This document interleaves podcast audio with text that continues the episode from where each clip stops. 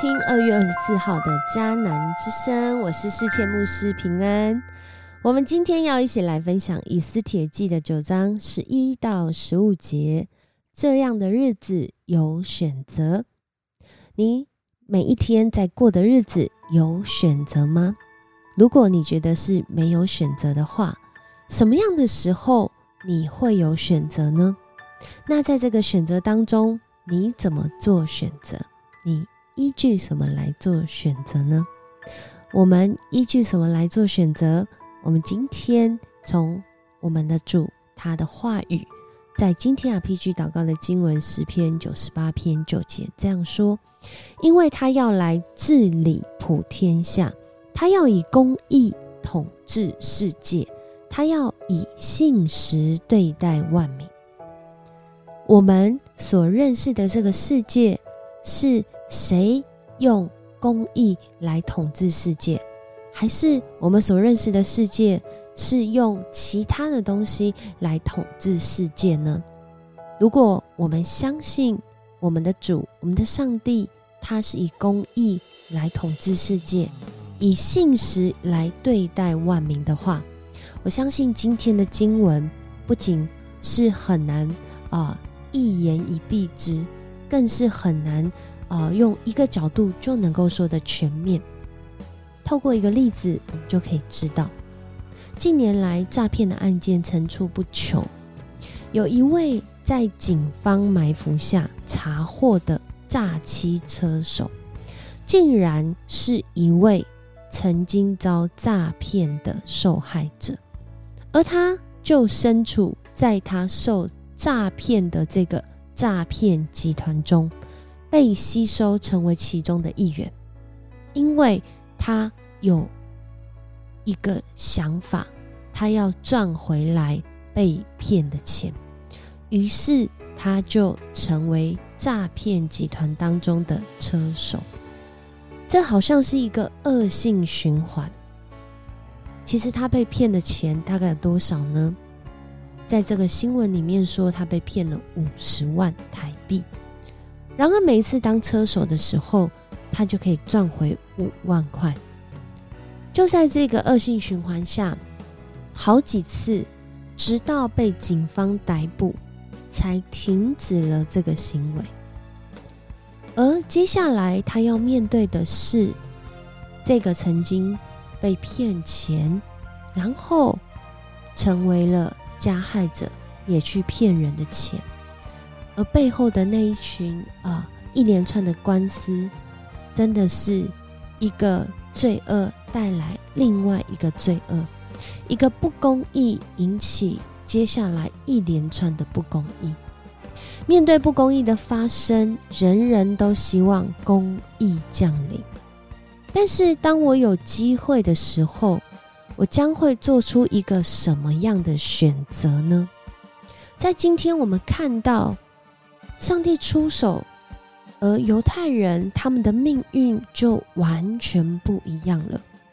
第九章就在讲，这个亚达月十三日到的时候，这个原来是在等死、是在死亡倒数计时的犹太人，却因着上帝的帮助，上帝在那背后的掌权，王下了第二道的谕令。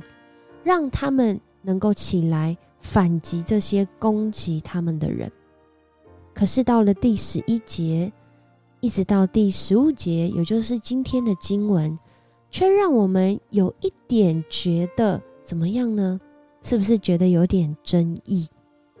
因为王所下的命令，不论是第一条谕令，还是第二条谕令，我们都看到其实是针对。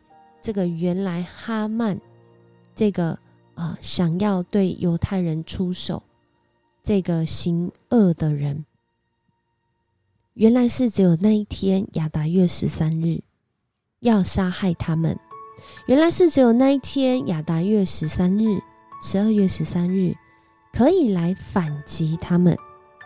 然而今天的经文却让我们看到，接下来。这位王亚哈水鲁王，他听见了这个苏山城内的消息。这个知道之后呢，面对人命的上司，这是他自己的子民，他竟然没有什么反应。在经文当中也好，或是许多注释书中也好，好像给人一种感受，就是亚哈水乳王觉得这些被杀害，不论他们是因为要反击，还是因为他们要攻击，这不都是亚哈水乳王的子民吗？然而，面对到这些人的生命丧失，他竟然没什么反应，反而更多的问王后以斯帖说：“那犹太人在苏珊城里就杀了五百人，包括哈曼的十个儿子在内，那其他的省份一定也杀了不少。那你现在还要什么呢？”他看中王后以斯帖的需要的想要。更重于这些人的生命。我们看见，在世上的王，真的真的很有限，甚至很软弱。然而，在今天的经文当中，也让我们看到，一个经历上帝恩典的人，不代表他未来所做的每一件事情都会是公义的。这段经文呢，真的是。要分享的时候，我的内心有很多的挣扎。以斯帖他在这里竟然回应说：“十三日所发生的事，他希望明天亚达月十四日，苏山城的犹太人可以再次聚集，再次再照今天所做的来做，并且把哈曼十个儿子的尸体。”挂在绞刑架上，我们都知道，其实这个行动当然有贺主，有这个威吓的果效，想透过这样的方式，特别在那个时代，是让对手敌人知道我们是很有能力的哦。我们好像是在宣誓，我们是得胜的哦。然而，今天的这段经文。却让人觉得，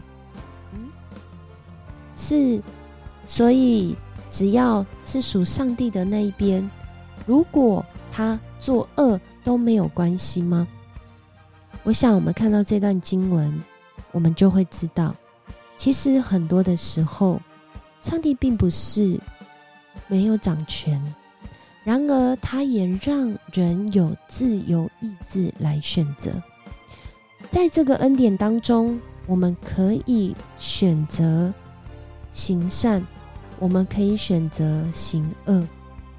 上帝的拯救是如此的恩典。然而，当人经历到拯救之后，他就会一路顺遂，没有其他不好的念头，没有其他让人跌倒的可能，是这样吗？我想今天的经文。能能够让我们认识圣经所说的话，其实让人看见，在里面的人不是圣人，在里面是一群经历恩典的人，是一群在主的带领的作为当中，也努力在回应恩典的人。以斯帖纵然有智慧，但是他毕竟也是人。也让我们更清楚看到，在人的里面，当我们在讲要找这个正义、要找公义，甚至转型正义的时候，许多人心里面会有许多的疑问：我们要转型正义，到底要转到何时？转到什么样子？转到什么样具体的作为，才是真正的公平正义？我想，在人的里面，我们透过旧约就知道，其实真的是没有办法。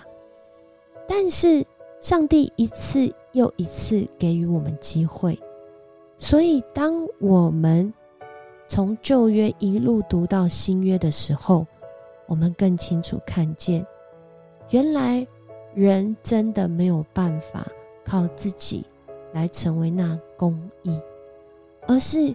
因着上帝差派独生儿子耶稣基督的宝血，让我们那应该要付上的代价，因为他付上代价。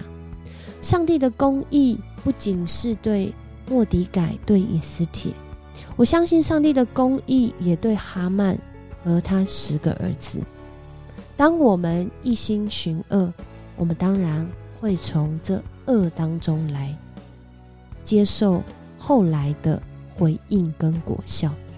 然而，当我们一心行善，不代表我们不会面对到恶的发生。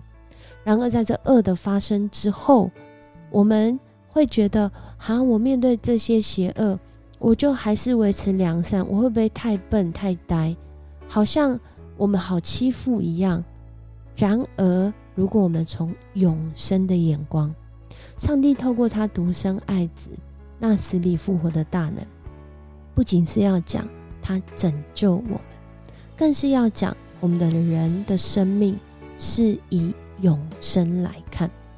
也就是说，我们一生当中，有些人可能一生中都没有经历到那公义良善。有些人他在世上的时候，他经历到了，但有一些人他没有。我们或许会说，是不是上帝不爱他们，不看顾他们，或是因为他们没有信上帝？我想，如果从永恒的眼光来看，上帝有办法，上帝以他的公义掌管全地，普天下整个世界，他以信实对待万民。甚至我们看不到的，我们死后去的那个世界，我相信上帝他也以公义来对待万民。但我们要自己来思考：那若我真实相信这位施行公义的主，面对现今我经历到的不公义，或是面对经历到不公义之后，我有机会改变整个情况，那我将要做什么样的选择或决定？恳求主帮助我们，帮助我们，不仅是有智慧，更是有永恒的眼光。我们一起来祷告，主，我们来到你的面前，在这样的日子当中，我们真的是没有想到，原来那看来是要死的，但却因着你的大能，我们成为有选择的人。然而，面对恶事，我们有选择的时候。主，我们很需要你的话语教导我们，做出那合你心意的选择，做出那合你心意的决定。没有一个面对不公义的选择和决定是容易的，但我们知道，主你能够帮助我们做出那正确的选择和决定。即使在那时候，我们的心里有很多的感受，主你说。你用耶稣基督的鞭伤带来我们生命的医治，你用耶稣基督的刑罚让我们的生命得着平安。主，我们恳求主你，让我们能够更明白这句话的意思是什么，好叫我们活在永恒的眼光里面来看公义，来看信实，我们的心就能够稳定。能够真实来相信，谢谢你与我们同在，帮助我们面对我们人生中每一个选择和决定。我们这样祷告，奉主耶稣的名求，阿门。很高兴今天跟你一起分享迦南之声。面对我们生活中许多的选择，相信都有很多不容易。不管做对做错，我们的上帝爱我们一样多。他的心意是愿他的国度降临在你今天的生活中。我是世谦牧师，我们明天见。